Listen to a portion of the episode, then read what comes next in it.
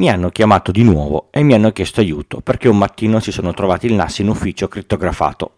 Nessun dato era più accessibile e non sapevano perché. Ok, è il caso di capire perché certe cose succedono e come impedire che capitino di nuovo. Io sono Francesco Tucci, mi occupo di tecnologia da prima del Millennium Bug, dell'euro e del grande blackout del 2003. Sono sopravvissuto e sono qui per raccontarvela in puntate brevi e facili, alla portata di tutti, con questo podcast Pillole di Bit da novembre del 2015. Vi aspettavate che avrei parlato del fermo dei social di Mark, ma come sapete io parlo delle cose solo quando le acque si sono calmate, perché Pillole di Bit non è un podcast di notizie, è un podcast di tecnologia che spiega le cose e cerca di spiegarle per bene. E per spiegarle per bene ci va tempo e studio. Per dare le notizie non c'è tempo di studiarle e approfondirle, come fanno quelli che mettono uno screenshot di una tabella di routing, dicono che sono stati gli hacker brutti e cattivi e, racconta- raccontano che i dati della matrice sono andati persi. Uscirà una, forse più di una puntata su alcuni dettagli, ma non per dare la, no- la notizia, per quella ci sono i, i, i i giornali, gli account social di cui vi, vi, vi, potete fidare e un sacco di altre fonti. Finito il pippotto solito contro i giornalisti, torniamo a noi. Mi è arrivata di nuovo una richiesta di aiuto perché in, in un ufficio sono arrivati un mattino e hanno trovato il NAS eh, tutto crittografato con una richiesta di riscatto. Tutti i, i, dati persi. Come fare?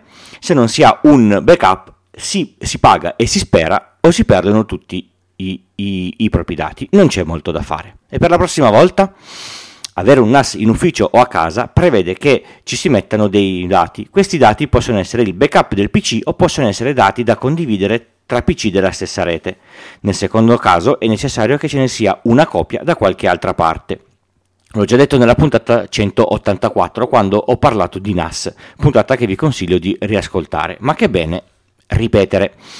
Ogni dato, soprattutto se importante, che sia per motivi affettivi o per motivi di business, deve esistere in più copie, aggiornate, magari in posti diversi. Insomma, deve esistere un, un backup. Per fare un backup del NAS ci sono le app native del NAS o ci si può arrangiare con script vari. Inutile dire che vi consiglio la prima opzione. Si può fare backup su dischi USB o su NAS remoti della stessa marca del primario, solitamente magari un po' più piccoli. Queste app permettono anche di fare la copia su decine di servizi cloud come Amazon, Google Drive, Back- Backblades e molti altri. Mi direte che costa? Certo, sicuramente costa. Quanto costa perdere tutti i vostri dati? All'ultimo che mi ha chiamato hanno chiesto 750 euro di riscatto, che si somma a dover capire come comprare i, i bitcoin, a tutte le varie commissioni e ai 3-5 giorni di fermo per la gestione di tutta l'op- l'operatività. Un NAS piccolo su cui fare copia costa sicuramente meno. Come faccio io? Giusto per, per dire che sono un po' paranoico, il mio NAS principale replica tutte le notti su un secondo NAS che ho in ufficio e su un disco USB che ho a casa. Così per sicurezza il NAS che ho in ufficio replica su un disco USB adesso collegato. Sì, sono un po' paranoico. Ogni tanto faccio qualche test di recupero dati perché si sa, un backup che non funziona è un backup inutile. Parliamo adesso degli accessi. Se siete a casa è inutile dare accessi strutturati, a meno che non abbiate parenti che mettono il naso nelle vostre cose. Fate però una bella cosa, create un utente e lo elevate a administrator, poi prendete l'utente admin e disattivatelo. L'utente administrator deve avere una password seria, ma questo se ascoltate questo podcast lo sapete già. Se volete rendere l'accesso trasparente per gli utenti e siete in ufficio con un server Active Directory, mettete il NAS sul dominio e, e date gli accessi agli utenti di, di, dominio. Se invece avete gli utenti locali dei PC, come a casa per esempio, se create sul NAS gli stessi utenti e password dei PC, questi accederanno in modo automatico, quasi per magia, soprattutto da Windows. Se siete in, in, in, un ufficio, avete più di 5 PC e non avete un dominio, cercate di re- redimervi e mettetelo su. Sono solo vantaggi, ve lo assicuro, anche se costa un po'. I NAS, come ogni sistema moderno, funzionano grazie a un sistema operativo. Quelli che vengono prodotti da un po' di anni a questa parte, soprattutto, sono davvero dei PC, tipicamente con un Linux personalizzato per fare bene il mestiere della condivisione delle cartelle in rete. Ormai si sono evoluti talmente tanto che è possibile installare al loro interno delle app come se fossero dei telefoni, partendo dalla loro interfaccia web. Tutte queste cose che ho appena detto sono dei software, sono scritti da persone e pertanto soffrono di una cosa che ci perseguita e ci perseguiterà per sempre nel mondo moderno, i bug. Di questi il sottoinsieme delle vulnerabilità. Le vulnerabilità sono maledette e mettono a rischio ogni cosa sulle quali possono essere trovate e, e ci sono sempre, ovunque. Tutto questo per dire che i NAS, come tutti i dispositivi che vi capitano sotto mano, come i PC, i telefoni, gli orologi smart, le TV e così via, ho scoperto anche il telecomando, vanno aggiornati regolarmente. Se, se, se possibile, si imposta l'auto aggiornamento ed è meglio, se no ce ne si dimentica. Ma non sperate troppo, esistono le vulnerabilità zero day che sono conosciute da poche persone, sono sfruttate e spesso neanche i produttori sanno che esistono. Un dispositivo aggiornato quindi non è sicuro al 100%, mai. Tenetelo sempre a mente. Per questo arriviamo al terzo punto, forse il più importante di tutti. Un NAS, come la maggior parte dei dispositivi, non va esposto su internet con un port forwarding. Ve lo ripeto, non dovete mai, ma proprio mai, pensare di aprire una porta sul router che rediriga sul vostro NAS. Davvero, eh? Mai.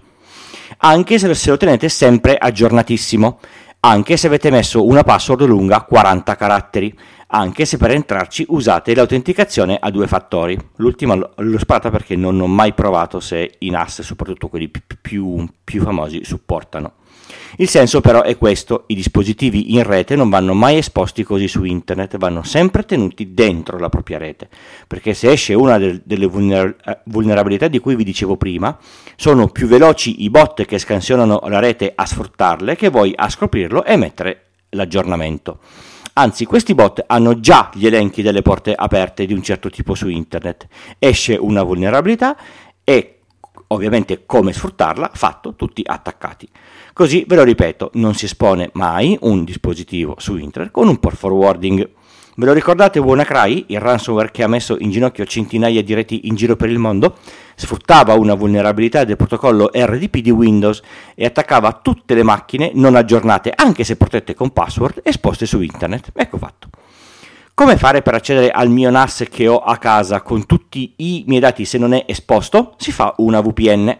Lo so che è un po' più complesso, ma è l'unico modo serio per poter entrare nella propria rete e accedere ai propri dati che sono sul NAS. Si, si, configura il VPN server su un dispositivo che non è il NAS, si configurano gli accessi per tutti i dispositivi che vi interessano e una volta finito il lavoro basta attivare la, la VPN e siete nella rete di casa vostra così da poter accedere al NAS, alle luci smart, alla videocamera e così via. Se siete in un'azienda dovreste avere un appliance per la sicurezza perimetrale che non sia il router del gestore della connettività. Se non ce l'avete è male, malissimo. Lì solitamente si possono configurare le VPN. A casa si compra un Raspberry Pi e, e, e, si installa Pi VPN. A questo punto si fa il port forwarding dell'unica porta che ha senso di esporre, quella del server VPN. Ovviamente non serve neanche ribadirlo, anche lui va tenuto aggiornato. Riassumo i concetti base. Il contenuto del NAS va replicato con un backup automatico da qualche parte. Deve essere gestita bene la parte di autenticazione con password serie e profili utenti, admin, admin e male. Il NAS deve essere aggiornato, lui e le sue app all'interno. Il NAS non va mai esposto su internet con un port forwarding. Per accedere dall'esterno è necessario usare una VPN.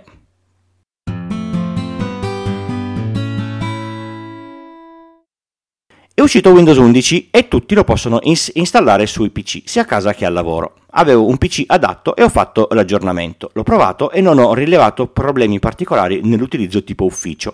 È compatibile con tutte le applicazioni che uso normalmente e l'unica cosa è stata adattarsi alla nuova interfaccia che trovo molto gradevole.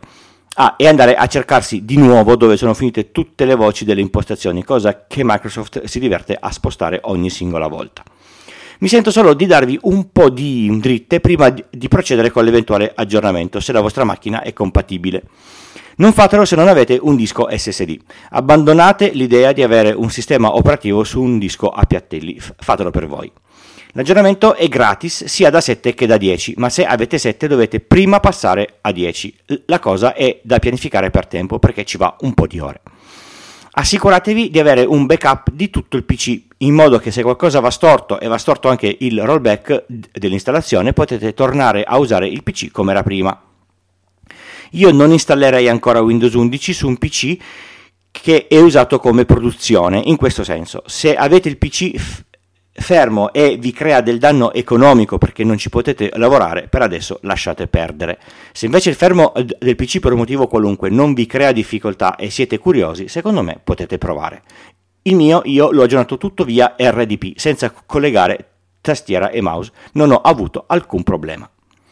Oggi mi spiace niente domanda a AMA perché non ho avuto il tempo di, di, di, prepararla. Alla prossima puntata. Avete ascoltato Pillole di Bit, questa era la puntata 204 e io sono Francesco. Vi do appuntamento al prossimo episodio tra una settimana, sempre il lunedì dalle 4 del mattino nelle vostre app di podcast preferite. Ciao!